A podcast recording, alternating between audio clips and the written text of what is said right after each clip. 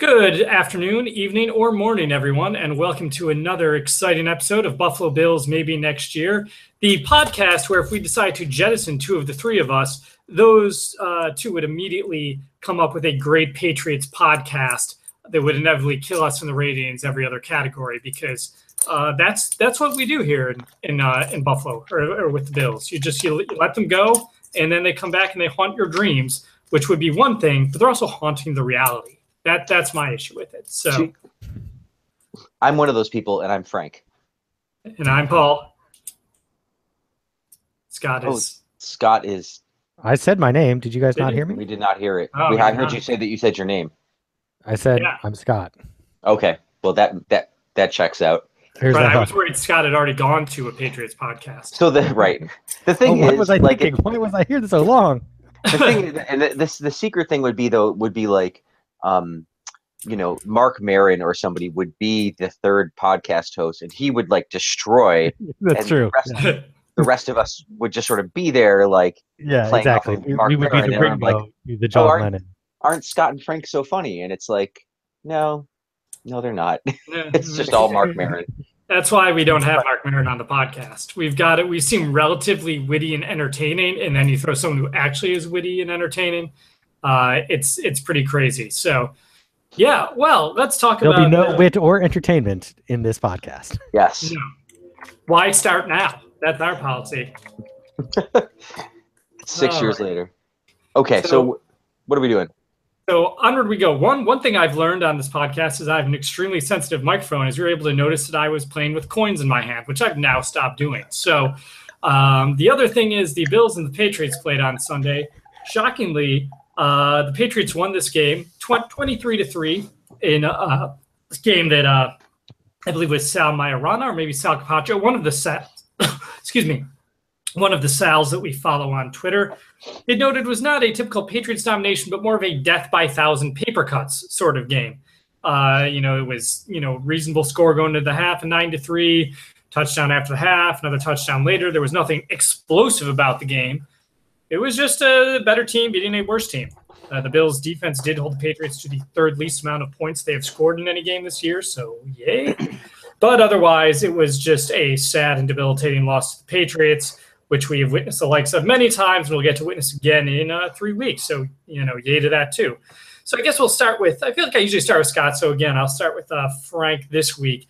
You know, we got to watch this game locally. Uh, I wish we hadn't had to watch this game locally. You know, I wish we'd found better things to do with our time. What were your thoughts on, you know, what you saw on Sunday and just generally eh, what what this game was all about, what it means, all that fun I- stuff? Eat at Arby's.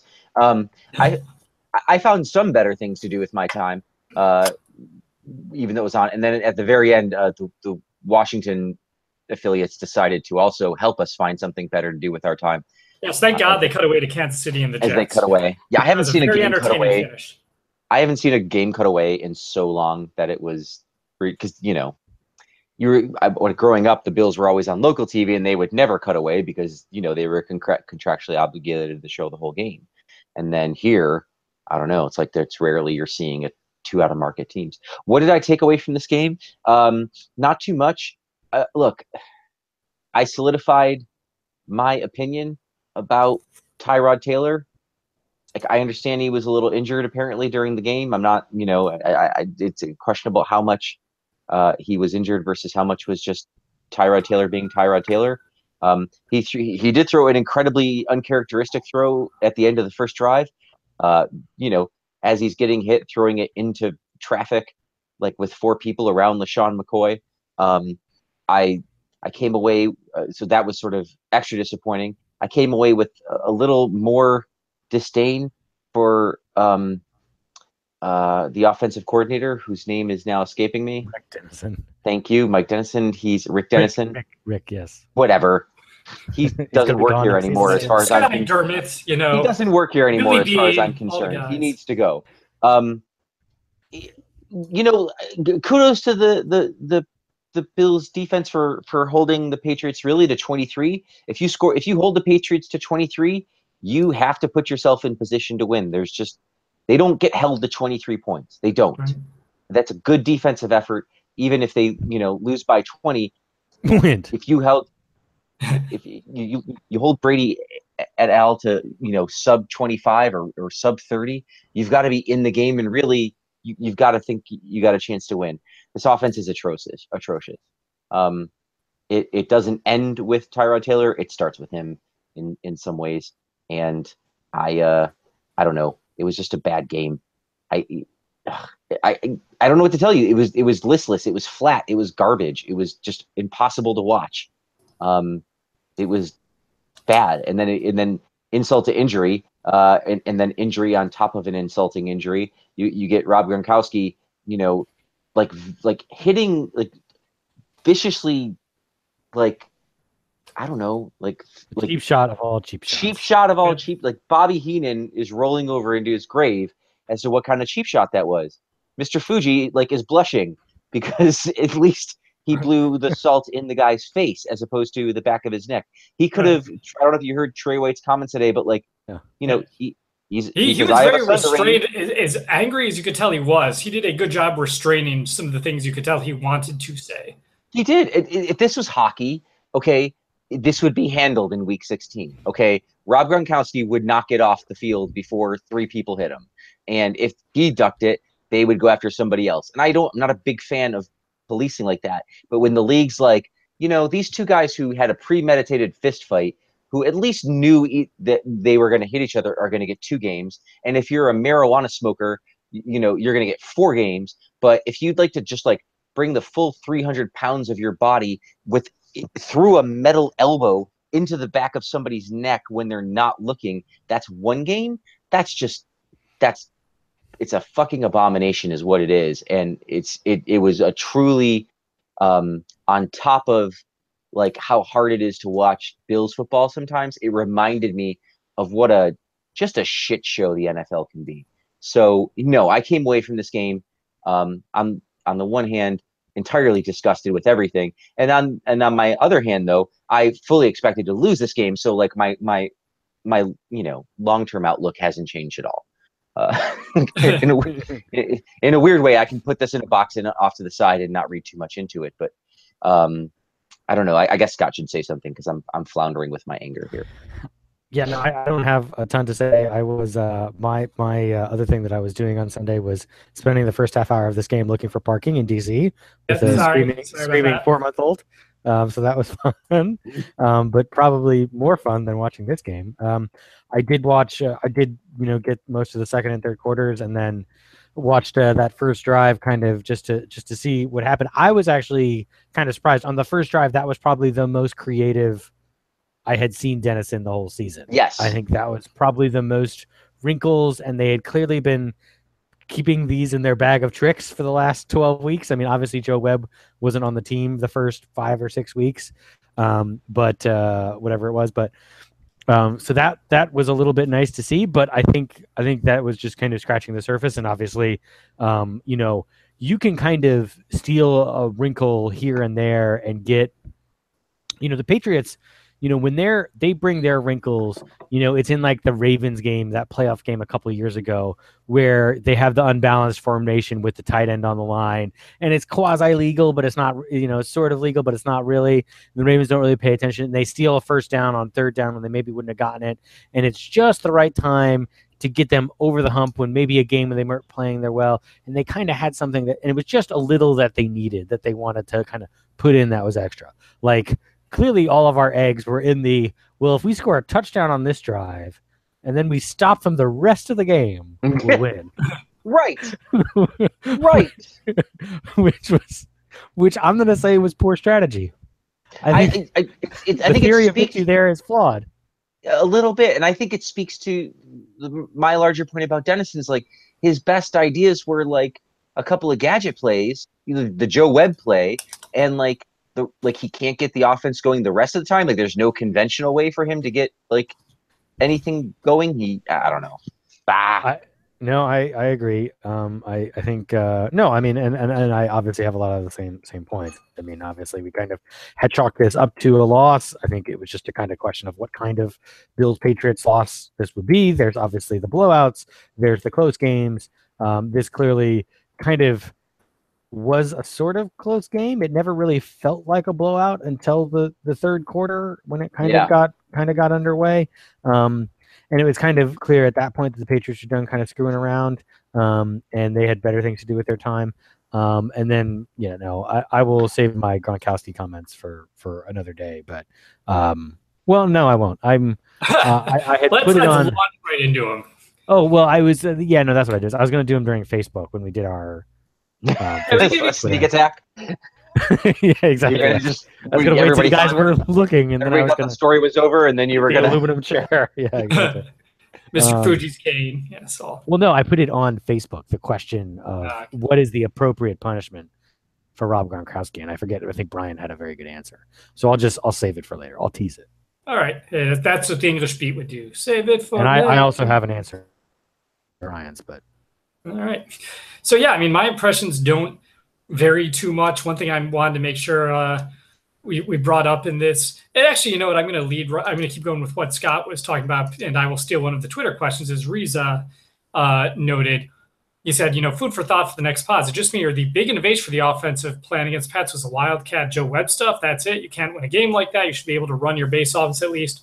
Which, as of now, I don't know what that is. That's the problem. What is the base offense? What is this team's identity on offense. They don't really seem to to have one. I I really did like the Joe Webb stuff is a nice change of pace. They gained some yards on the running plays. They had a third and one, and they got two. He had a, a longer run. I think it was 22 yards out of it. They had the wide open pass though that missed. And then the second half, they're like, yeah, we that was the the one innovation we have. So we're just going to go on doing the thing we usually do, which is not moving the ball and not scoring points.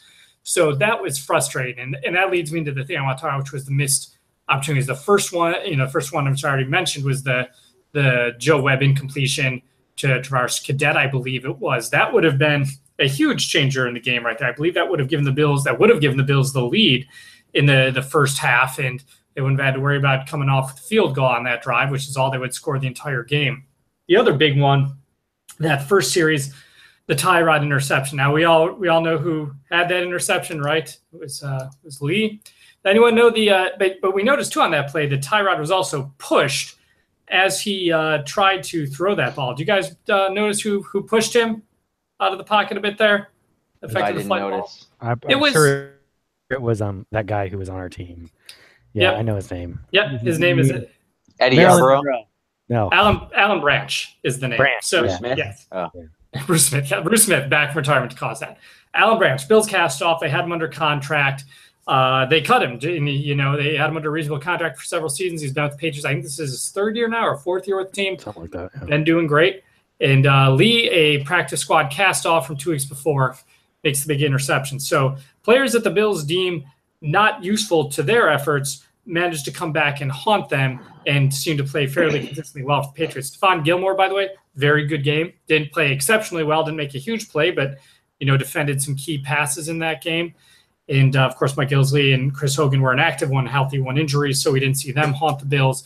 But frustrating to watch that happen. The big thing with missed opportunities against the Patriots, you cannot afford any. You know, those two plays, the Bills lost. I, that would be what eleven points on those plays. If Cadet gets hit with a pass, they score a touchdown instead of settling for a field goal on that drive. So that's four.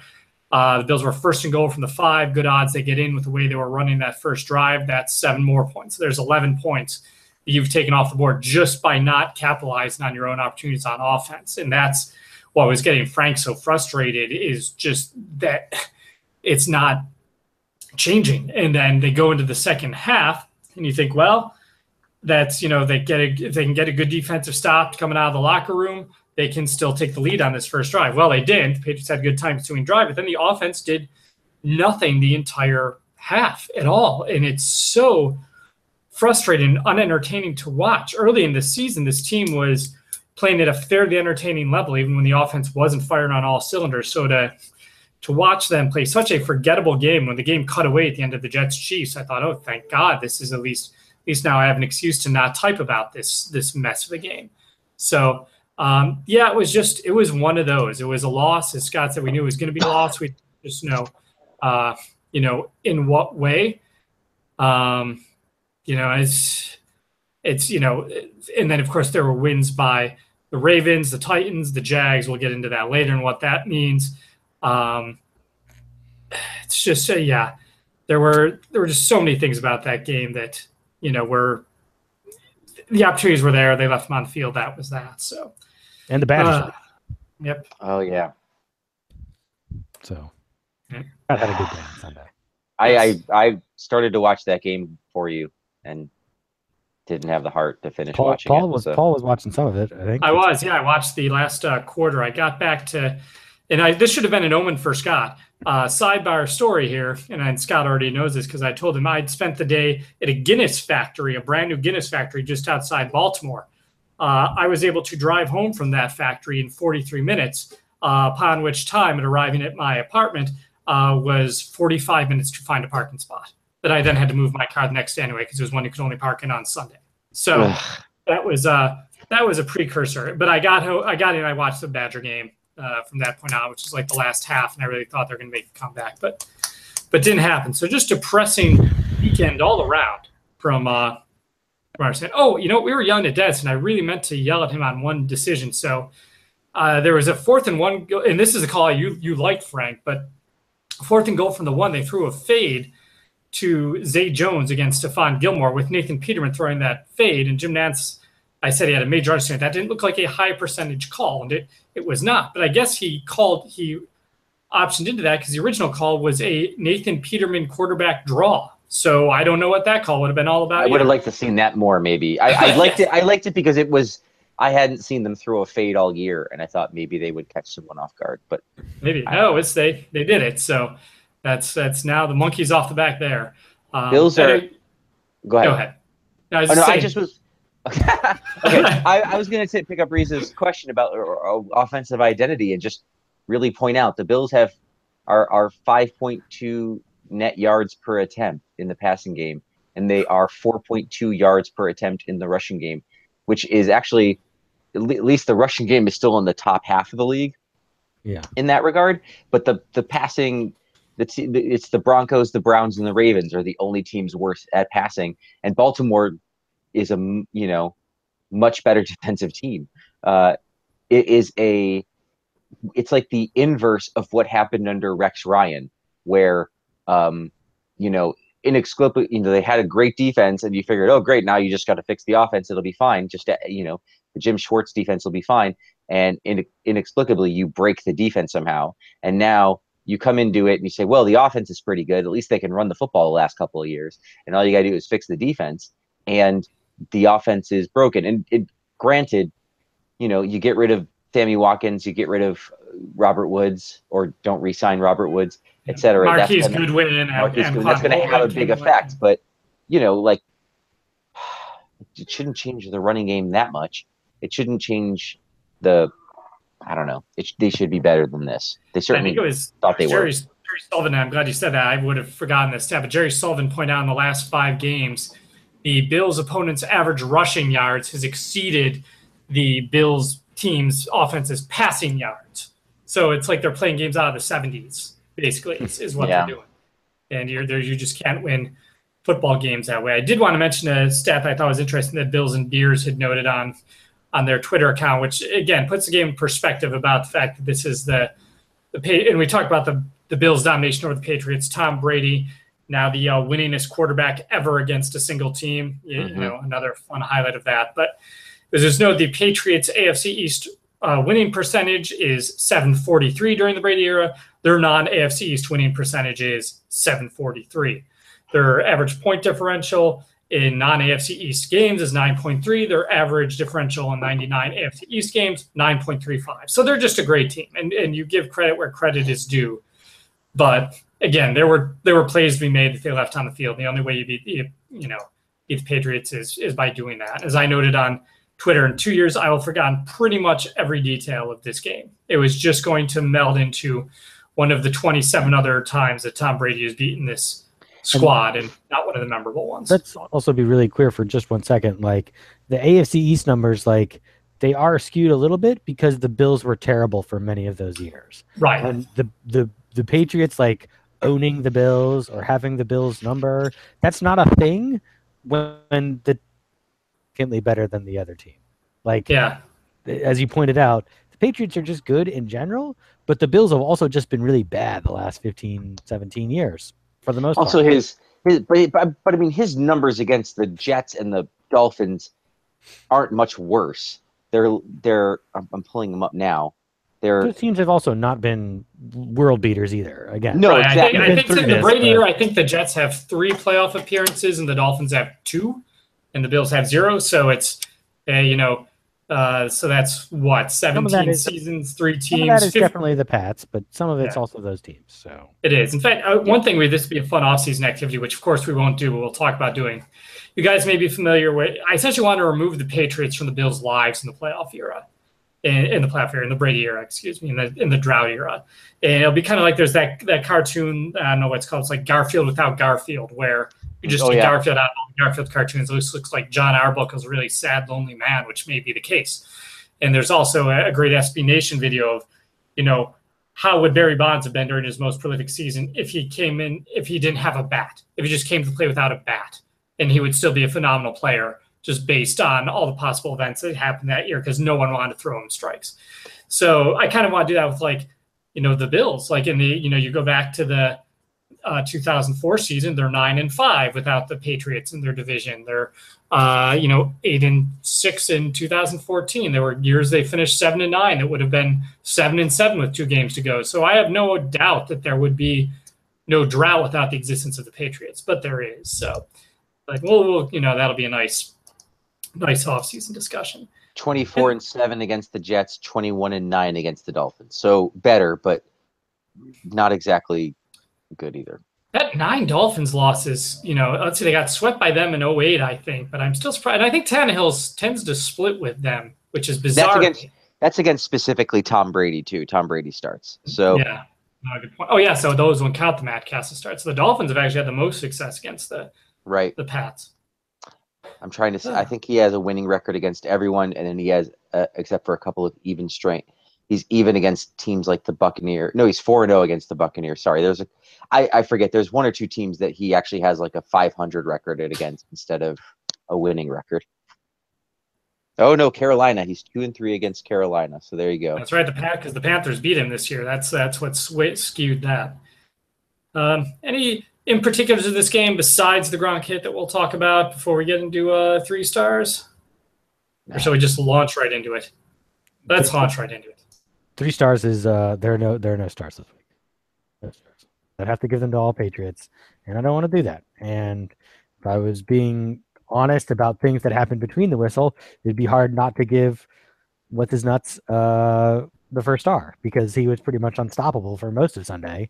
Um, but I don't. Even wanna- though he was frustrated and yeah, wasn't exactly getting any calls. exactly like Yep. that's the freaking thing. He literally wrestled Tre'Davious White had picked off Brady earlier in the game, and he wrestled the ball away from him because he's bigger and stronger than him, and just and got a reception out of it. And it's like, and yet you and that's that's just he's a bully because it's like the one time in a twenty point win that the guy across from you got better than you, and he's a rookie. You just gotta come in and lay him out because you're just you're a bully and you can't understand when things don't go in your way. And he's just a, a punk. I'm I'm very no. I mean, like again, really like, no one he really liked him anyway. no one really Really liked that. him. That's not really who I am. Yeah, it's exactly No who one you really are. liked him. Yeah, exactly. No one really liked him anyway, other than Pats fans. Um, I mean, there was kind of like a goofy kind of like, you know, like frat bro kind of vibe to him. Like he's kind of harmless, but actually, you know, like goofy frat bros are pretty harmless, are pretty harmful. Like Yeah. in the grand scheme of things, like you have to stop being one of those once you leave college. Otherwise, you're just a, a not a good human being. In fact, you're Right. not a good human being in college doing that. But to be fair, most college students are not good human beings in college. So I'm gonna Right, but I feel like he's he's not grown beyond that. He's just stayed in college. Exactly. Yeah, that's pretty much it. And that was basically that was a that was a JV move right there. Yeah, it was it's the hit and Tre'Davious White again, very restrained in his response. You could tell he was upset, saying, "You know, I've got a kid to raise. He could have broken broken my neck." Well, that- you know, That was the thing. Like he was he was like you never hear another NFL player talk about another NFL player like that, and he was still being restrained because Right. It was just that it was just that outside the bar the realm of normal that even a restrained response was still well outside what a normal oh you know it's a it's all it's all a game we're all professionals you know that kind of stuff so Garbage. So yeah, so there, so uh, so no stars, no stars, and mean, nobody gets any stars because I don't. All right, so this a, a game without stars or sans stars, we would say if we were Latin. Latin sans S A N S. Well, it'd be yeah. I mean, you could, but I don't think it would be stars. If it was French, it would be sans étoiles. Ah, I don't know stars in Latin. Sorry, I don't even know what it's Estrellas. Spanish. Oh, that's Estrella. Spanish. Estrella. Yes, estrellas. All right, well, that's enough. That's maybe next Spanish lesson. So, so um, all right. Well, there were maybe next lesson. Um, hold on, look that up. But you, so there were Spanish. some uh, there were some injuries in this game that we will talk about. Uh, There are some injuries in this game. Yes, there's Tre'Davious White. Uh, we've kind of covered that one already. There is also uh, a couple of Bills whose seasons are done, and I'd like to talk about these individually. The first one, uh, Shaq Lawson. I guess we'll go to Paul first. Oh, hey, Paul. So uh, on the Shaq Lawson injury, this is disappointing. He'd just come off a week where he'd been uh, put on the bench to start the game as a dis- for a disciplinary uh, infraction, uh, not named, which is fine. But uh, I mean, it's fine that we don't know. It's between the coach and the player.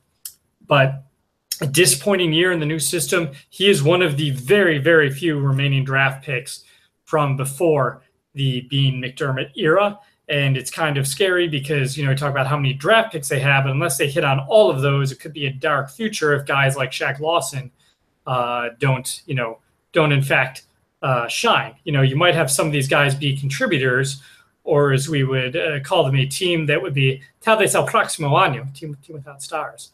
Um, but you know, they they need to find some star players, and and you know that's that's the problem if a guy like you know Shaq Lawson doesn't emerge into that. So my my frustration with this is Shaq seemed to get an opportunity under this uh, organization under this uh, administration. He did only really okay this year, much better than Aaron Maybin. Don't get me wrong, but still only okay. Uh, now his season is over, and we'll have to see how he does uh, next year. Frank, I don't know about your thoughts on the uh, Lawson injury. Uh, yeah, it stinks. Certainly, this team doesn't need any, especially what amounts to defensive line play. Uh, you, you need what you can get out of there. Um, I echo your. I, I agree with you on regard in regards to it'd be nice to hit on some of these these guys. It was you know especially with like Reggie Ragland sort of playing in Kansas Yeah. City and looking like he's a at least you know starter or a, a, a linebacker who get who actually gets mixed into the game. Um, yeah, especially they made such a big stink about getting Lawson and, and his injury wasn't going to be a big deal. Um, he's under contract for next year though, so we can. Oh yeah, he's got I think two more years on his contract. Yeah, so he's so got a couple I- more years to prove himself if he sticks. he's got some time. Um, and if not, I don't know. I mean, teams. This team's got problems everywhere. So any place you can get any help where somebody steps up and actually plays well is obviously appreciated, but it's also not entirely unexpected if he doesn't play very well. Right. Any thoughts on Shaq, I Scott? mean, I, ju- it's just uh, you know, it would be nice for them to not cut him in the offseason because he was a Rex Ryan pick. That's all I'm really hoping for at this point. Like, like I, I could see them kind of being like, well, he had sort of bought in, but then he get injured. He got injured, and I kind of made it a rule that we don't get injured. And He clearly broke that rule. So sorry, Shaq. Hit the, hit, here's your bus ticket. I could could sort of see Sean McDermott kind of putting that into his brain at some point, but I'm gonna hope that's not the case. Yep. No, that's uh, and then the other player we'll talk about. This one's a little more. Well, it depends on your stance, more interesting or not. Jordan Matthews, uh, receiver, meant to. Uh, he had three very productive seasons before coming to the Bills. I am pulling up his uh, statistics now. He was a guy that got in the Ron Darby trade in addition to a a pick. He finishes the year with 25 catches for 282 yards. Uh, this is after amassing over 2,700 yards in his first three NFL seasons, and you know, looking like a standout pro. So he was, you know, I will say, Bleeding Green Nation, the Eagles SB Nation blog does have an article on June 7th that says the problem with using stats to defend Jordan Matthews because his stats were fairly good, so they obviously didn't think much of him. But this, at the very least, spells the end of his Bills season. It may spell the end of what is a disappointing Bills career and puts that much more pressure on the draft pick that the Bills get in the Ron Darby trade. Since we started with Frank Scott, any thoughts on the uh, Jordan Matthews uh, to IR yeah, I mean, situation? I mean, obviously, like you know, assumption that we still have a chance at getting to the playoffs, it it hurts. but at the same time, you know, uh, we have we have many other semi-injured, not very good wide receivers who can step up and take his place. So I'm I'm not terribly concerned. Brandon Um, Riley. Brandon Reilly is now on the team. Absolutely, all you all you Preseason star Brandon Reilly. We loved him in August. you, you Reilly Ravers out there. 25 catches, 282 yards, one touchdown. It's it's, it's gonna How missed is he going to be? I I mean, to be blunt, like how much is he really going to change anything? had, it's had a couple obviously nice catches. That was about it this year. Yep. It's the Yeah. scene I brought up in Austin Powers where Tim Robbins, you know, their plot, their, the plot is to blow the moon. President, uh, played by Tim Robbins, is like, but but would you miss it? I mean, would would you? You know, what is that's kind of with the Jordan Matthews situation. I Like, think what has he really done? Yeah, I think he's a better receiver than those numbers indicate. But why would you stay in a system where next year you're not going to know who the quarterback is? You might not know who the coordinator is, and it didn't work out very nicely for you this year. Uh, so I would certainly expect him to try and find a different team to go to. And the other, his, his compatriot EJ Gaines, who sort of came along on the same day, again, also an unrestricted free agent next year. Uh, I think he has a better chance of staying because he was good. Yeah, I thought he was effective when he was healthy. when he was healthy, but that seems to be one of McDermott's, you know, uh, demands is to be healthy. It, it, he seems like a guy who, you know, just I think he said early on in the season that making yourself available is part of the process, and if you if you're if you can't stay healthy, then you don't belong on the team. I was sort of rolling through the multi-year breakdown here on Spotrac to see who else will be an unrestricted free agent, uh, which we don't have to get into yet, but those two. Oh, but I did see the dead the money. Uh, I don't know if you guys were aware of this, but Claudel Lewis and Gary Chambers each got sixteen hundred and sixty-seven dollars in dead money from the Bills this year. Wow, I don't even know those names. Yep, ten million six hundred sixty-four thousand seven hundred and five dollars from Marcell Dareus this year. Um, the lowest Yeah. name of a guy I well I saw uh, Carlos Williams got one hundred and four thousand dollars. I'm looking for the earliest name I know. it's a lot of sandwiches. Greg Mabin, 21 grand. Uh, Kevon Seymour, 25 grand. Okay, there we go. Greg Mabin's on this list twice at 21 grand and 27,000. So good on you, Spotrac. Yep. Uh, yeah, Spotrac. That's In the same year, they're, he's listed twice. So I don't know. The, my favorite thing, and now we're going to get off sidetrack again, is that occasionally they've made a cut and they'll re-sign a player, and you have a player who counts under the salary cap and also in the dead money section. That was Jerome Felton last year. I remember with the team. Jerome who this year is a 1.3 million dollar hit against the cap. So yeah, it was uh, all right. So the other injury from the game, um, moving right along, was the quarterback. Tyrod Taylor, who we've talked about less on this podcast, I feel, than we have recently, except for their very early rants uh, when, when you know Frank was talking about the, the game generally against Patriots. So he goes down, you know, fourth quarter. Actually got injured on the first play of the game, but was played like Tyrod Taylor plays against the Patriots, which is uh, at least Fitzpatrick. I always feel like Ryan Fitzpatrick put up points. Like you know, they the Pats would beat Fitzpatrick, but at least the team would score a lot of a lot of points. Anyway, I digress. But so he goes down. Nathan Peterman comes in, is equally as ineffective. Joe Webb, threw the one incomplete pass we talked about as the biggest missed opportunity of the game, when you measure by uh, quarterback rating, the highest rated quarterback just by virtue of only throwing an incompletion in his one attempt. So that's a very bad sign uh, for the team. But it looks like Tyrod is back to full health. He practiced today. Peterman practiced yesterday. We'll see what direction the team goes this week. Any thoughts? And we'll start with uh, with Scott this time, I guess, on you know who you want to see, and uh, or, or is it Joette? You know who do we want to see against the uh, the Colts on Sunday? I am I am mostly in favor of moving to a wishbone. Ah, And pretty much I think well then it's got to be Webb, I would think. Webb I and Tyrod. Yeah, I mean, I, it's. I mean, again, I don't think that's Peterman's uh, forte. I mean, he has shown some mobility this year, but I don't see him. I mean, if you want to put him on the dive, if he's going to be your fullback, I mean, Yeah. obviously he's not really going to. He's not going to be clearing a lot of people out on the uh, on the sweeps and such. So that's maybe not the best choice. But yeah, so I think the web is the I, quarterback. believe, I believe this it's the best Tashard, is what you mean. That's the correct Tashard. The Tredek, the the the correct uh, cadet. Um, oh, forget forgettable Bills running backs. um, yeah, I think we won Webb at the quarterback, and I think we put Cadet and LeSean at kind of your flexbone spots.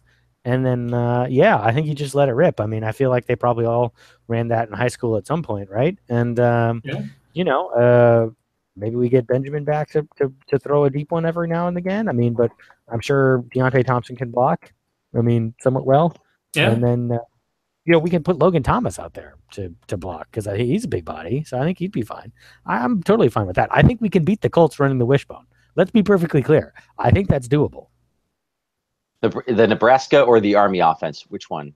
Uh, it's gonna well, Nebraska doesn't run it anymore. It, it it's Right. how Army runs the offense now. Yeah, exactly. Right, right, right. I just was thinking classically like Nebraska, Indiana. Yeah, uh, yeah, would have been yeah for many years, obviously. Yeah, Right. Um, Right. yeah, no, I think you call up somebody from Army right now and be like, so. How do you do Absolutely. I'm sure they'd love to. Uh, yeah, let's let's. They they got guys down at Fort Drum, probably over on the old uh, on the Army football team. You know, they're probably out there. You know, you know, picking up heavy things and putting them down in other places. That's mostly what the Army is. And Yeah. uh, The Army they'd love to. Engineers is they'd love to come out uh, to Buffalo on Sunday and, and, and play professional football for for an afternoon. They'd probably look. I don't want to get into the is Army better than the Bills, but because they're not. but it would be a game. it would be Would it- close. What if they both could only run the wishbone? In that case, I feel like that's ooh, ooh. This is we need to do this yes, next year for wacky schedule. But Right. I kind of I mean it's good because it's such a disciplined thing. Like you can't run it you have to run it well otherwise it doesn't work. And obviously the Bills are going to like completely tear up the the army offensive line. So that that does pose some challenges, but at the same time if you don't know where the ball's going then it's it's tough. Right. So I don't know. I'd have to think about it. It- It's kind of leaning toward the Bills still, just because the just because of the uh, you know adult human beings playing on the defensive line versus the twenty year old Right. college students who are actual college students and not like you know superhuman future pros. Um, Right. That would be still a mismatch. So it's tough though. I want to. I want to say Army. I want to say Army.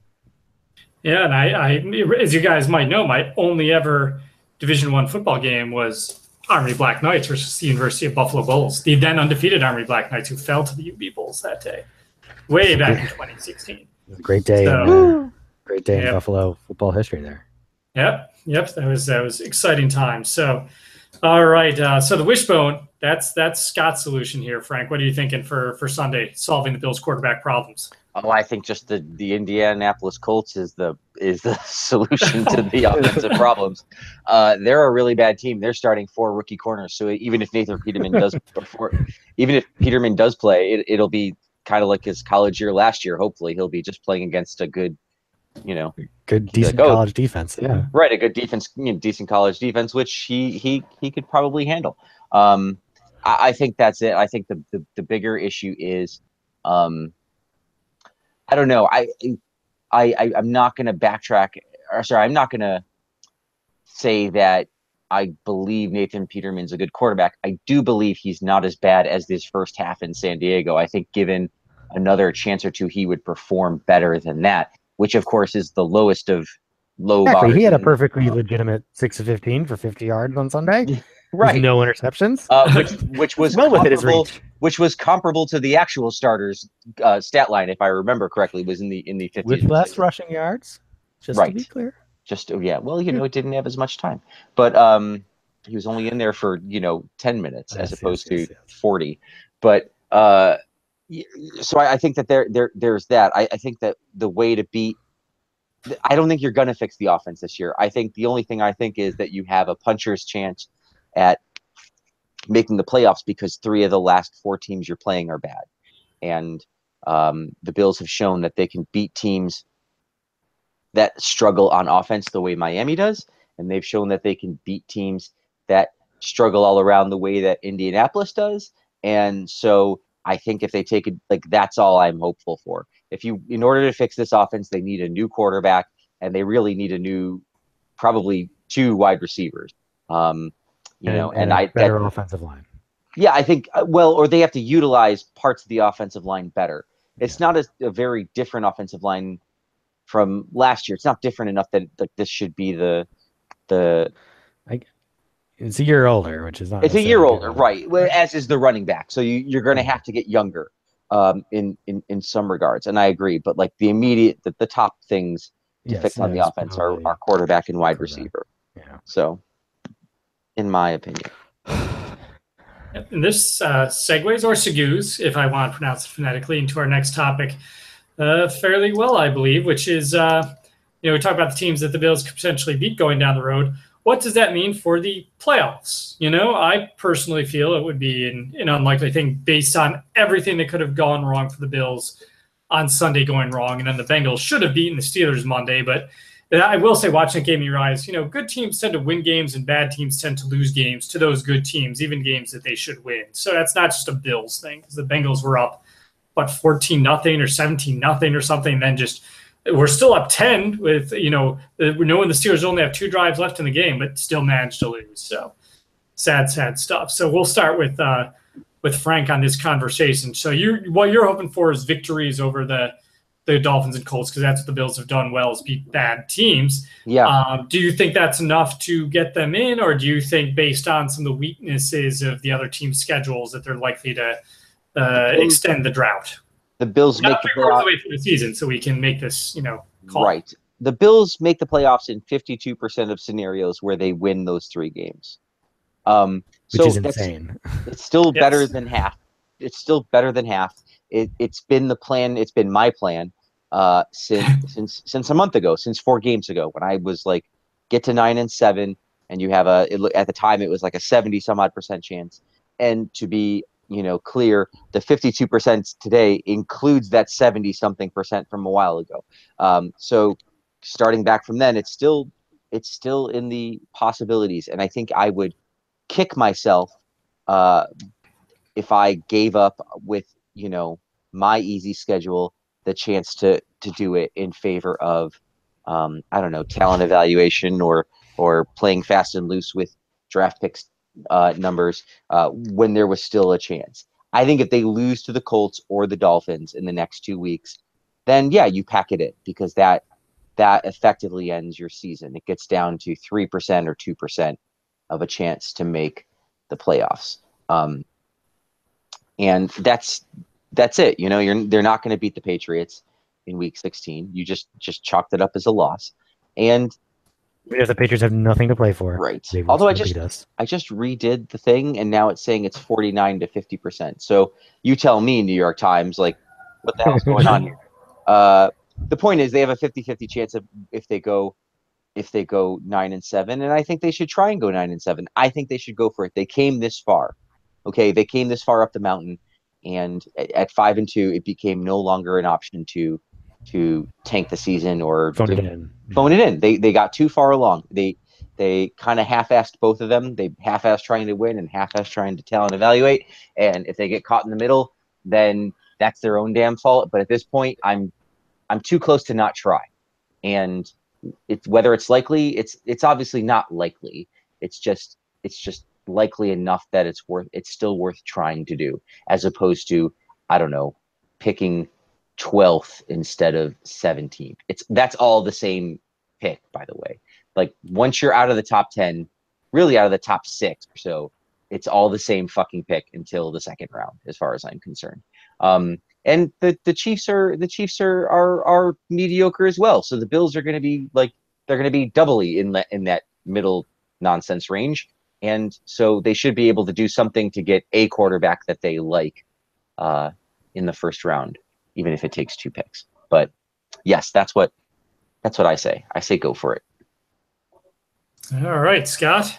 Yeah, I mean, obviously you can't you can't really you can't really give up. I mean, you can't. Uh, you, you, I mean, you, you shouldn't give up anyway most seasons, and and you know, obviously, I think the Bills have plenty of experience with playing with limited chances at the playoffs in the last you know 17 years. Now, obviously, this coaching staff doesn't have that. It doesn't sound like they're you know they're kind of we're going to win every game for the rest of our tenure here. At which point we'll be immediately inducted into the Hall of Fame because we're going to be that good. Mhm. Um, that is clearly their operating assumption. So I don't think they're, I don't think the tanking thing is in their vocabulary. They made that pretty clear. Um, so I don't think that that's going to be an issue. I think the only thing that you might have to worry about is a little bit if some of the veterans start to, you know, if we get off to a slow start at all on Sunday, um, if they're kind of nursing some things, if they start, you know, being like, yeah, this smells like every other season since I've been here, and kind of start phoning in a little bit on their own, then that's that's probably as close as we'll get. But honestly, I don't, I don't, I wouldn't be surprised. I, I don't think that'll happen. I think I'd be a little surprised, um, just because frankly we are much closer than we are normally are at this point. I mean, the fact that the Patriots have not actually clinched the division by this point uh, is shocking. Uh, admittedly, that's partly because of the schedule with us having the Mhm. the, late, the late division games. Um, but uh, so yeah, no, I mean, I think you, you know, I think they're going to keep running the team out there, and yeah, I mean, I'm pretty sure they can also do all the same math that we're doing, which is we got three games against teams that are below 500, and let's just give ourselves a chance. And you know, maybe they think they will beat the Patriots this year with a backup. And to be fair, we did do that one year, but I think it was with. Was it with Brissett actually? as yeah, it was last year. Yeah, That was kind of funny. last Yeah. small world. We will look forward to seeing. Jacoby on Sunday. It'll be uh, it'll be nice to have him back. Welcome, Jacoby. exactly. Now he's going to torch us. He was saving it from last year for this year when it really wouldn't have mattered last year. Yeah, exactly. Okay, good. I would agree. I think they're gonna they're gonna play uh, they're gonna play through the, the the string here, not just in a half-assed way. I have no doubt they'll put forth a, a solid effort. I still think with the schedule they're facing, even if they do win those three games, go to nine seven, as Frank uh, said, that gives them a 50-50 shot uh, based on the latest. Uh, you know, just looking at the other teams' record and their schedules, I still think they're going to need, you know, maybe more to break their way than the New York Times simulator thinks. So, I would expect that, uh, you know, that this is going to be another playoff season, but we're not going to yet invoke the name of our our podcast and say, "Yep, this is that game." We're at this point. Which credit to this Bills team. I assumed before Week One that we would have said it long, long, long ago uh, into this season. So they've been much better than expected in that regard. So yay! And let's hope they can provide some entertainment for the fans who will be out there in freezing Buffalo weather on Sunday uh, to watch this one. It's still available, folks. Yep, four dollars you can get them on StubHub in some some some parts of the field. So so yeah, en- enjoy. You may be So- able to sneak down from your four dollar tickets. I'm just putting that out there. You, there may not be. It Yeah. may not be a packed house. Yeah, at the Jacoby Brissett. and Even if it were Andrew, I mean, think of all the. I wonder the last time the Colts brought a quarterback to town not named Luck or Manning. I mean, what the mid '90s, like Jeff George, maybe. Yeah, It's been a while. Ninety eight. Yeah, probably. Um, but yeah, it's already it's it's gonna be a fun game. Jordan Poyer's fiance just tweeted four hours ago that she is shoveled in heels for the first time ever. So welcome to Buffalo to her.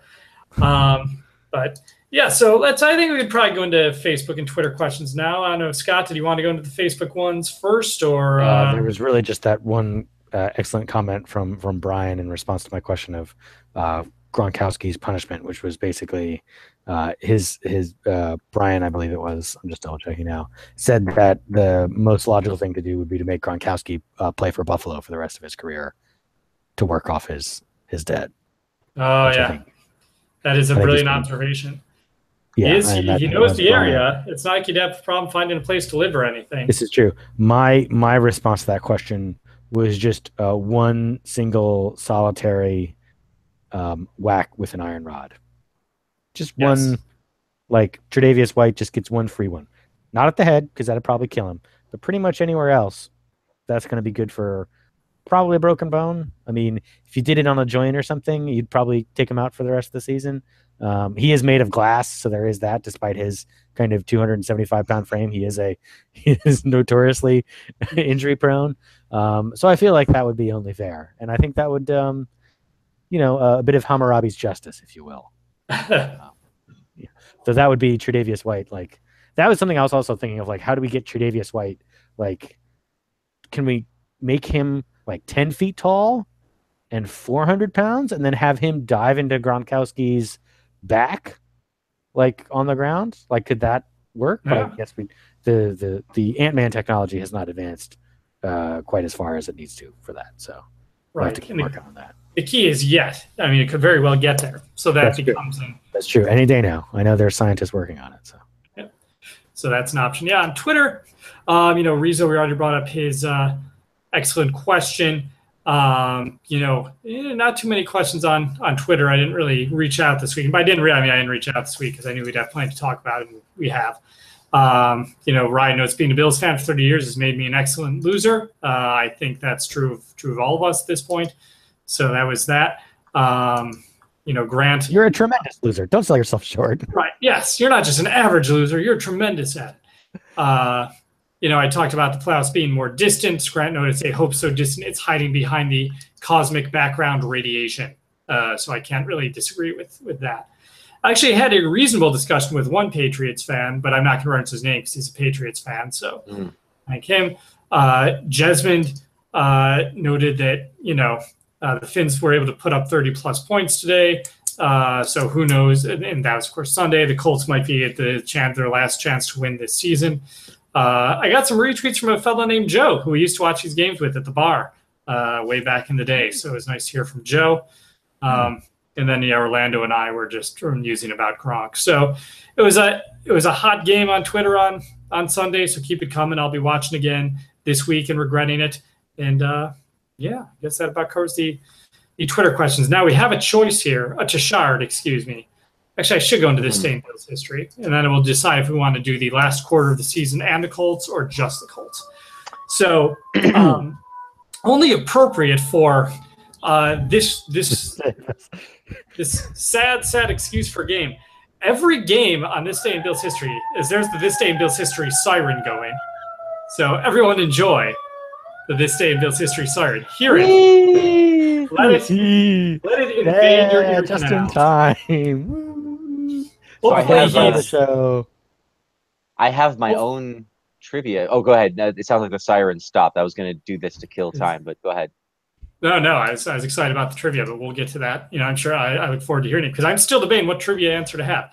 This is December 7th is the least memorable day in Bills history. I'm just going to say they lost a game uh, this day a few years ago to Peyton Manning, the Colts, 24 to 17, and it was not as close as expected. They were down 24 to three late and just scored some touchdowns.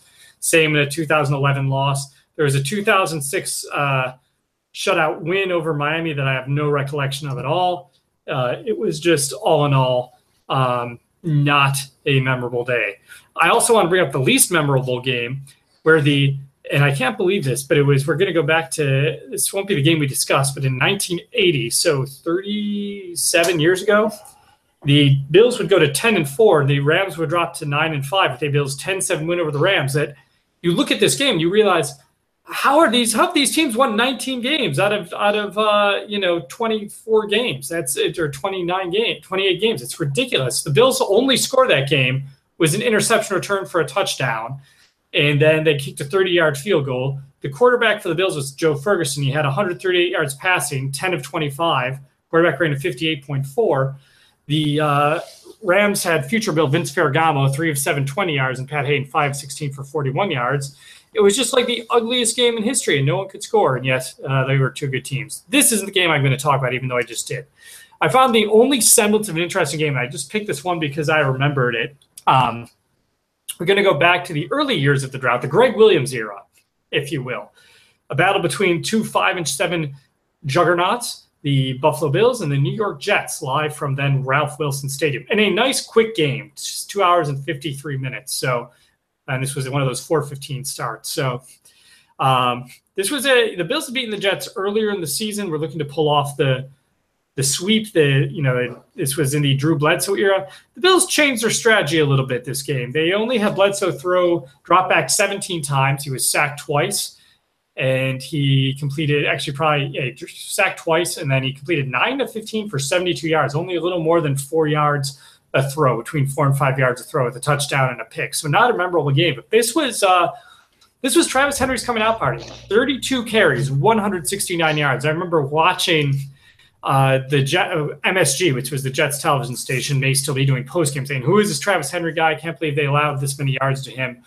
And Travis ended up going on to have a decent career uh, in fathering children and did okay on the football field as well. So, um, but it was uh, this game pretty much uh, ended the season for the the Jets. Um, and the Bills got a little bit of false hope going into the end of the year, but don't worry, they finished the season six and, and ten as they were prone to do Uh, this was last year of the, the Gregg Williams era. So uh, the Bills had made a key stop early in the third quarter. We're talking about where they threw an interception on the second play. The Jets started the drive at the Bills 35 and ended up punting. That's how good this Bills defense was back in the day. Um, so, yeah, one thing of note, I, I miss this defense. You had Sam Adams, Pat Williams, Aaron Schobel, London Fletcher, Takeo Spikes, Antoine Winfield, Nate Clements, Lawyer Milloy. Uh, the talent, the talent was was talent galore. However, the Bills had no talent on the offensive line. It was pretty much just, uh, you know, the uh, the Drew Drew Bledsoe and Travis Henry show. Eric Moulds was at this point winding down his effectiveness. I think he only had two to three more seasons left in his career. And uh, Jonas Jennings.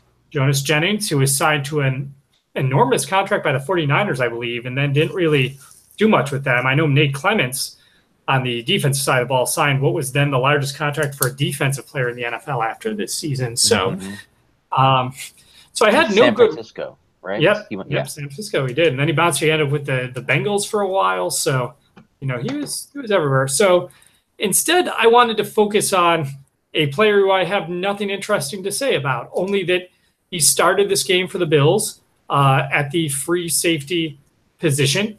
He did uh, record two defended uh, passes, or two defended, or two tackle, uh, two tackles on pass plays. Uh, he also showed up on the stat sheet for stopping two runs that day. Um, you know, he otherwise didn't have the most eventful game ever. Um, as I look for him, he did. Uh, yeah, that was that was it. That was it for this guy. He had all of his tackles in the first half. Uh, why is he the why is why is he the uh, this same Bills trivia? Let me try this again. This same Bills history trivia question because I like his name. So uh, with that in mind, can you name the Bill who started at free safety this game, who would finish his NFL career with uh, 93 games, 48 started, eight interceptions, mainly with Dallas, and then a season with Denver and two with Buffalo? Hmm. I'm gonna say it was oh, uh, was it Wilson? George Wilson? George Wilson's a good guess. I think that's I think that's too early for Wilson. It's too early, but it's a good guess. Uh, yeah. it was a good guess. Uh, the correct answer is uh, he did play safety for all those years. Uh, now, uh, now on the radio team for the Bills, Sal Capaccio. oh yeah. yeah, yeah, yeah. And for a guy who's not I very forgot. tall, yeah, you know, exactly but he was he was pretty good. Again, he you know he remember he went to Syracuse for school. You know, he got his. I'm sure he was probably majoring in journalism, thinking that he was going to come into you know broadcasting after his NFL career. Uh, but uh, yeah, Sal Capaccio. And just to be clear, folks, this is one of Scott's typical answers. Where because in many other broadcast booths, it would not be all that remarkable to have a former player, you know, in the broadcast mm-hmm, team. Mm-hmm, mm-hmm, uh, in this particular case, um. Paul, am I correct as usual? I forget. Yeah, yeah. yeah. I don't know how we want to handle this this week. Partially, uh, partially correct. I realized someone had the exact same statistics that day. It was a player I was referring to, so that's that's my bad. And he also spent some time with Dallas and Denver, so it's, it's one of those where we've got two correct answers. I was thinking of someone who's now the vice president of events and partnerships at NCSA, Mr. Izell Reese. Izell Reese. Izell yep. Reese. Yeah, Izell exactly. Reese. Yeah. That I yeah. Oh man, you're retired in 05? I liked co- it better when it was George Wilson. yeah, George. I remember he was drafted as a wide receiver, and I was this close. That's right.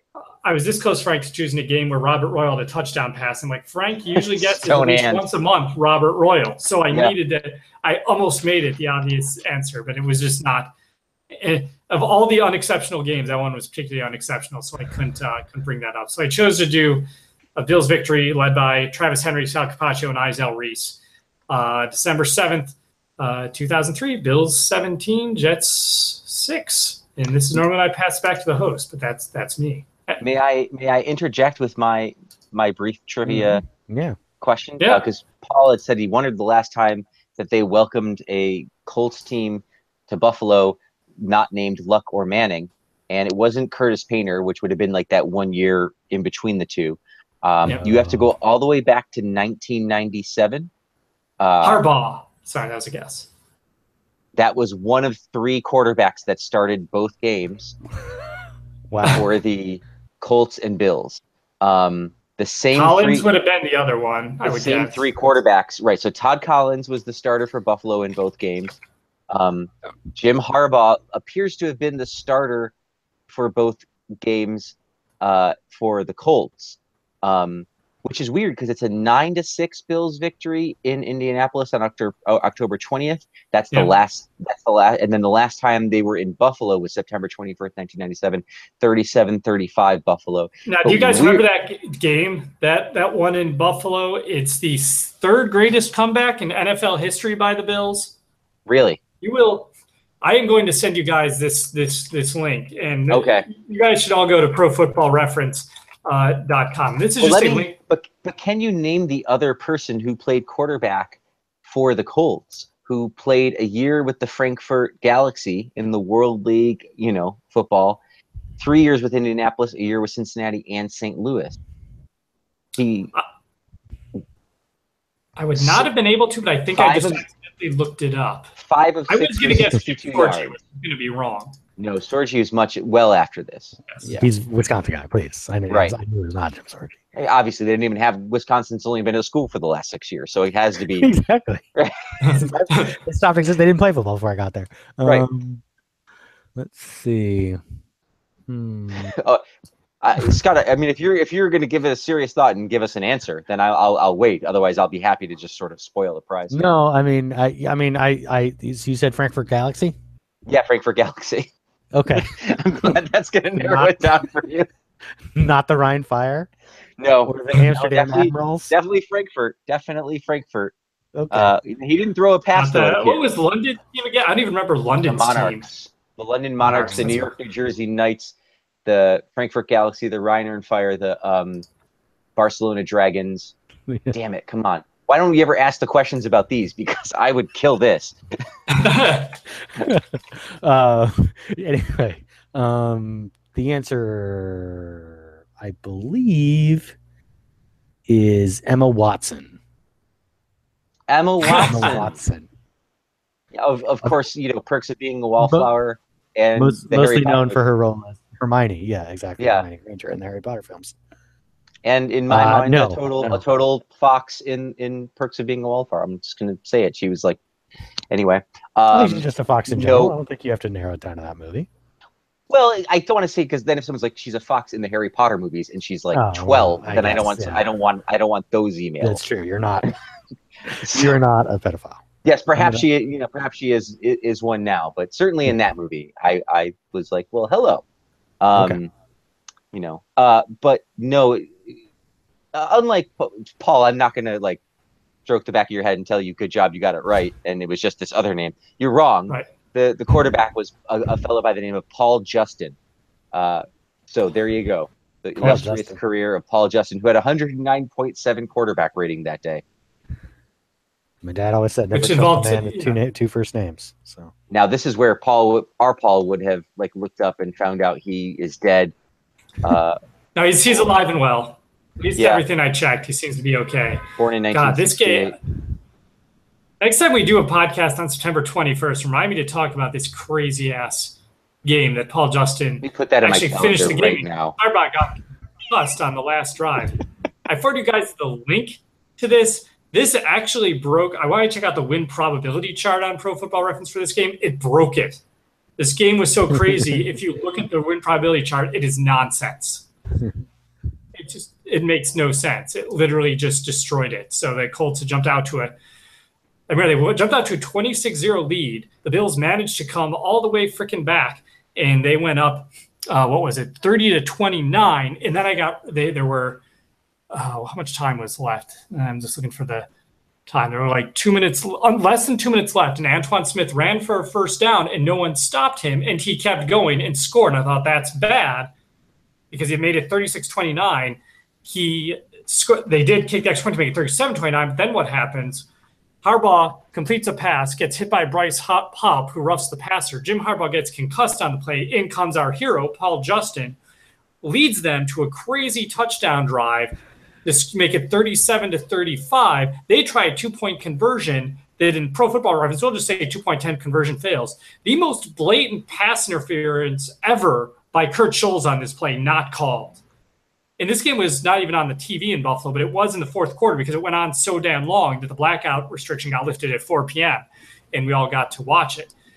So then you're thinking, okay, well, the Bills pulled this out because they, you know, were lucky not to get that call. They missed recovering the onside kick, and the Colts got the onside kick.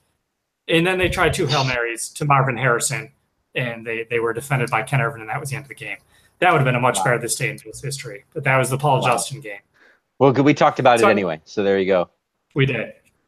We'll talk about it next time we podcast that day too. Um, so I think by doing that, I've blown our chance to discuss the last quarter of the season schedule. I'll give you a hint. It's the Patriots we just talked about ad nauseum, and the Dolphins, who we'll be talking about two of the next two of the last three weeks of the season. We already talked about So it. we'll we wait to- the three weeks we win and take our chances that the Patriots don't show up for that other week or uh, you know, other or other weird things happen.